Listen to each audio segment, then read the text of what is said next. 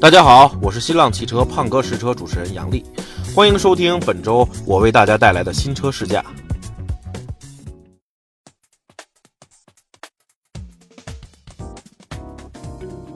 先来看看两款小车的样子，虽然尺寸相差无几，价格也在重叠范围之内，但它们的样子却是两个相反的路线。斯柯达心动整体偏稳重，线条造型规规矩矩。没有什么太大胆的设计，但这样的设计肯定不会出错。前脸的黑色进气格栅让它更加的低调。总之，从样子上看，心动是一款小但稳重的车。而反观丰田致炫，被网友们吐槽了一阵的前脸八字胡，还有向后延伸的大灯，都让它显得个性活泼。车顶在 C 柱部分不像心动一直平直，而是有一个向下的倾斜。它的车身设计虽然有特点，但在一定程度上也有着风险。总之，与心动不同，致炫看上去要灵动许多。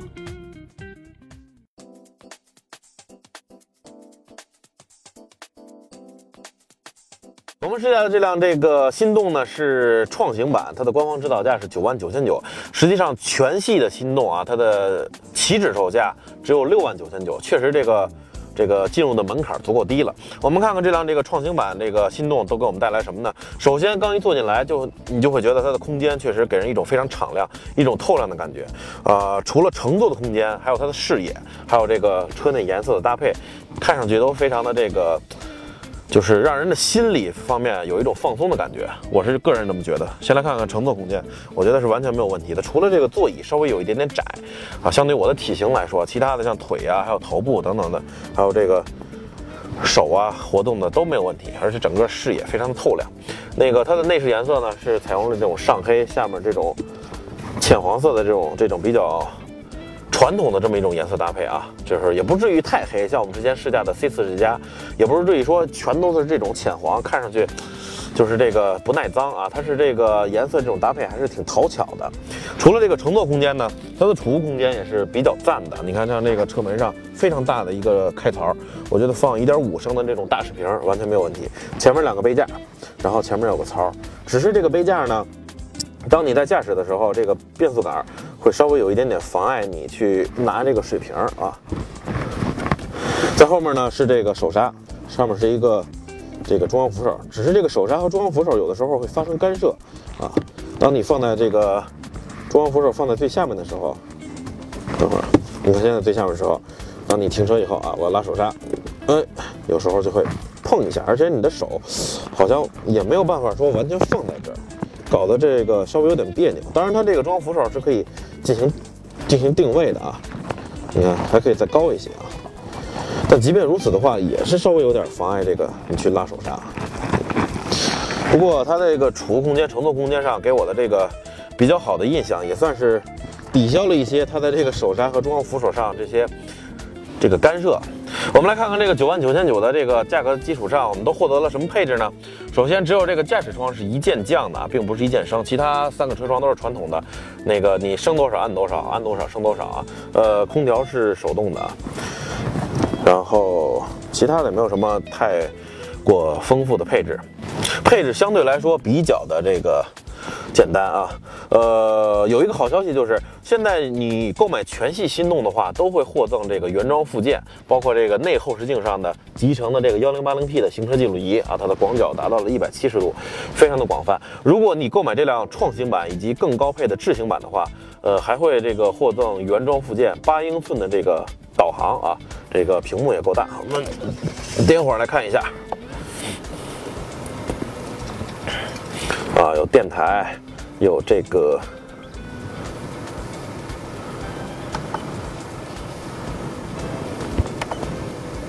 导航，还有媒体等等的，非常的容易上手，看上去很大。这个导航，嗯啊，卫星信号正常，准备导航。说到卫星的信号呢，它不光有这个我们传统用的 GPS 信号，还集成了北斗卫星的这个导航的信号啊，两套这个卫星的导航，也可以说是比较体贴啊，整个这个非常容易上手，块儿很大，点起来这个很方便。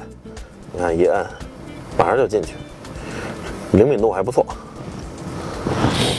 呃，除此之外呢，它有一个算是这个尺寸不大的天窗啊。呃，整体来说配置不是多么的豪华，不是多么的这个这个丰富，但是比较体贴。尤其是这个你购买这个心动的话，获赠的这个原装附件，一个是这个行车记录仪，还有这个大的八英寸的这个导航显示屏，确实是非常的实用，我觉得。我们来到了这个心动的第二排啊，我刚才说。这个后排空间宽不宽敞，不能用那个轴距来假想。但是坐在这儿，我觉得两千六百零三毫米的这个轴距，这个尺寸，我觉得不光是它有这个尺寸，而且在这个尺寸基础上，它还进行了很好的优化。我觉得后排空间，尤其腿部，已经超过了很多我试驾的轴距比它还长的车型，甚至是一些包括二七零几或者二七几几的车型，后排空间可能都没它宽敞。确实，你看，非常的。非常宽敞，座椅也足够的这个柔软，包括前排啊，我刚才忘说了，在前排柔软的真皮座椅啊，后排也是，而且这个后排的整个这个视野还有这个头部的压抑感都处理得非常好，所以坐在这儿你会觉得很很惬意的那种感觉。呃，只是有一点我不太明白，它的这个后排的中间地板隆起相当的高，这样就完全降低了中间乘客的实用性啊。但是如果后排只坐左右两个人的话，它的这个乘坐体验，我觉得是相当好的。呃，中间没有这个扶手可以降下来，就是这样一个布局。在安全气囊构成方面呢，就是传统的这个四个啊，左右各两个，正前方还有座椅侧面，嗯整个后排就是这样的。给我最深刻的印象就是宽敞通透的空间和视野。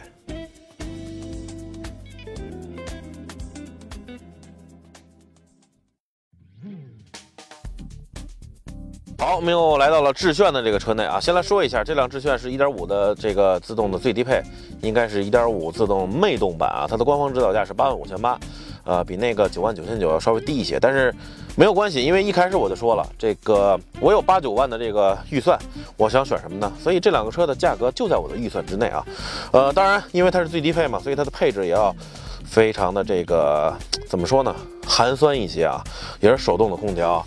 没有天窗，然后驾驶窗的一键降也不是一键升，呃，电动后视镜，然后其他的也就没什么了，真的没什么了。当然，你可以在这个 4S 店或者原厂选装这个更好的这个音响或者这个倒车可视，但是这又是一笔你要额外花的一笔钱啊，呃。我们来看它的空间，整体空间我觉得也还可以啊，但是因为这个相对来说它的这个前风挡的倾斜角度比较大，所以稍微有一点点压抑感。再加上它没有天窗，所以整个敞亮的程度我觉得也不如那辆心动。但是乘坐起来，腿还有这个横向，还有头部空间也都还可以啊，并没有说这个小多少。但是储物空间在这里啊，在你能看到的地方，这个比较小啊，这就是一个。一个算是一个小平台吧，放点东西啊，也是有这个挡把挡着，不太好拿。后面呢就是手刹，它这个手刹就是上面没有这个中央扶手的这个隔着了，算是比较使用比较顺利啊。中央扶手在这儿，然后就是一个很小的一个储物盒。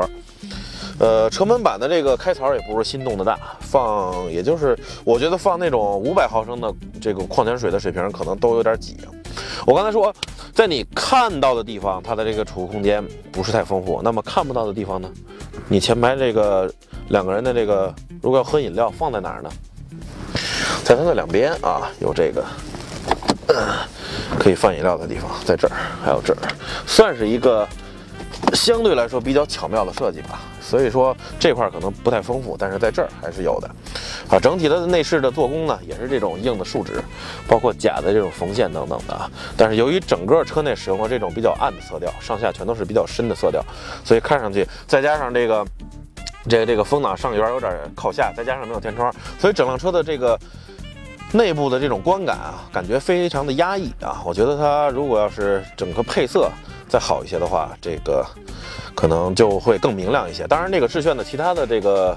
车型会有这个明亮的内饰啊，只是我们拿的这辆算是这个给你感觉比较压抑一些。那么在安全气囊方面呢，它的这个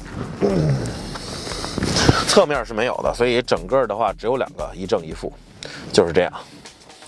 我们来到了致炫的后排啊，单说它这个后排空间、腿部空间，相对于两千五百五十毫米的这个轴距也还是可以了啊，并没有说特别的局促。这个，但是整体的宽敞程度、敞亮程度，呃，确实是不及那辆心动的啊，尤其是头部。嗯，当你坐直了以后，你这你会觉得这块很顶啊，然后你会觉得，因为它这个车顶的造型有一个下溜嘛，再加上没有上面的那个光亮，所以你会觉得这辆车这个头有一些压抑的感觉。那当你做好了以后，这个整个的宽敞程度啊，什么的，手的这个活动程度，确实是要比心动要要差一些。但是呢，它有一个优势，自己的优势就是后排的地板相对来说比较平整。这样的话，如果你应急的话，后排载三个乘客啊，挤一挤，大家还是没有问题的。但是除此之外呢，这个整体的。敞亮的程度、宽敞的程度，对你的肢体上的限制，还有心理上的这种、这种、这种影响啊，都是这个要比这辆心动要要明显的多的。不过呢，单说它两千五百五十毫米轴距，从这个尺寸上来说，它自己优化的也还是可以了。但是这辆车有一点啊，后排有一点我实在是无法忍受，就是后排的车门板上没有任何的槽可以。供你来放东西，别说一个水瓶了，你哪怕放个手机都放不了。那后排的乘客如果在长途行进的时候喝饮料怎么办？放哪儿？难道说，呃，你的、我的你帮我拿着，然后你的我帮你拿着，就这样可以了吗？好，接下来呢，来看看两个车的后备箱对比，这也是。这个这个级别的家用车非常看重的啊，因为外出经常会放一些东西，那么实用性到底高不高呢？后备箱也占了非常重要的一个因素。我们先来看看致炫啊，致炫它的后备箱容积在正常状态下，就是这种状态是三百二十六升啊，其实也足够大了。呃，主要是它的这个宽度啊，就是这个后轮拱稍微占了一些，然后另外整个长度呢。纵向的这个长度也要比心动稍微差一点，一会儿我们看心动的时候就能明显的对比出来。呃，看看这个底下的幺八五六零二十五啊，全尺寸的备胎还不错。呃，这两辆车呢，它的后排座椅都是可以完全放倒的。我们先来看一下这个致炫，它的开关呢是在 C 柱的侧面，需要你。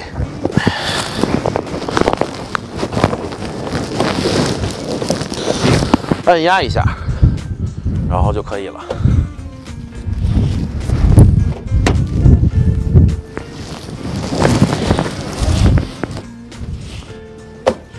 哎，放倒之后呢，它的这个容积目测已经超过了，差不多应该超过一千升了。只是呢，它的这个放倒之后是高出来一层的，并没有办法做到这个后排的地板完全平啊。所以你要放的时候，可能需要稍微的布置一下，后面先垫上点东西啊。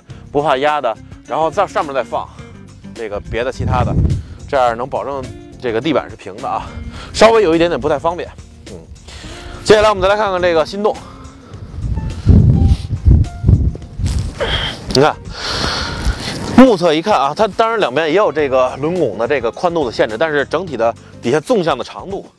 确实要比这个致炫要长出一点，这也是为什么在这种状态下，它的这个后备箱容积达到了三百七十二升啊，要比这个致炫要超出了差不多四十多升。但别小看这四十多升，在家用的时候，它就能放一个小的箱子或者包什么的啊，确实挺关键的。尤其是底下足够长，这一下你可以就是方便布置了。我们也来看看它的这个备胎，呃，尺寸是幺七五七零二十四啊，它的这个。两个车的原厂配套轮胎规格一样，都是幺八五六零二十五。那辆车是全尺寸备胎，这辆车稍微小一点啊，所以可能换上之后赶紧去找这个轮胎店。它的这个后排座椅也可以放倒，看一下。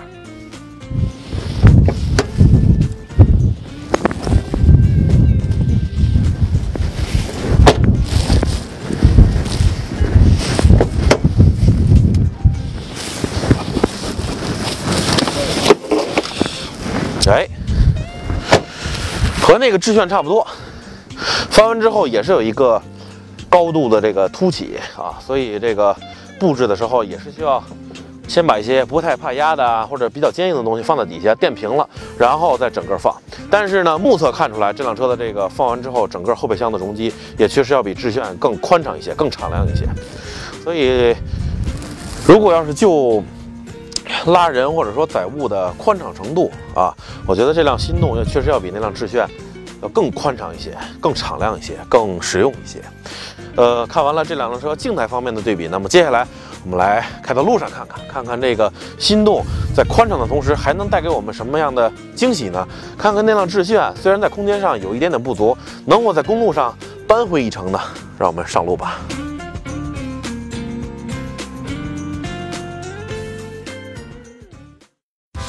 感谢大家的收听。如果大家对这款车感兴趣，欢迎下载我试试 APP 预约试驾。同时，您也可以登录新浪汽车观看胖哥试车的视频节目。我们下期见。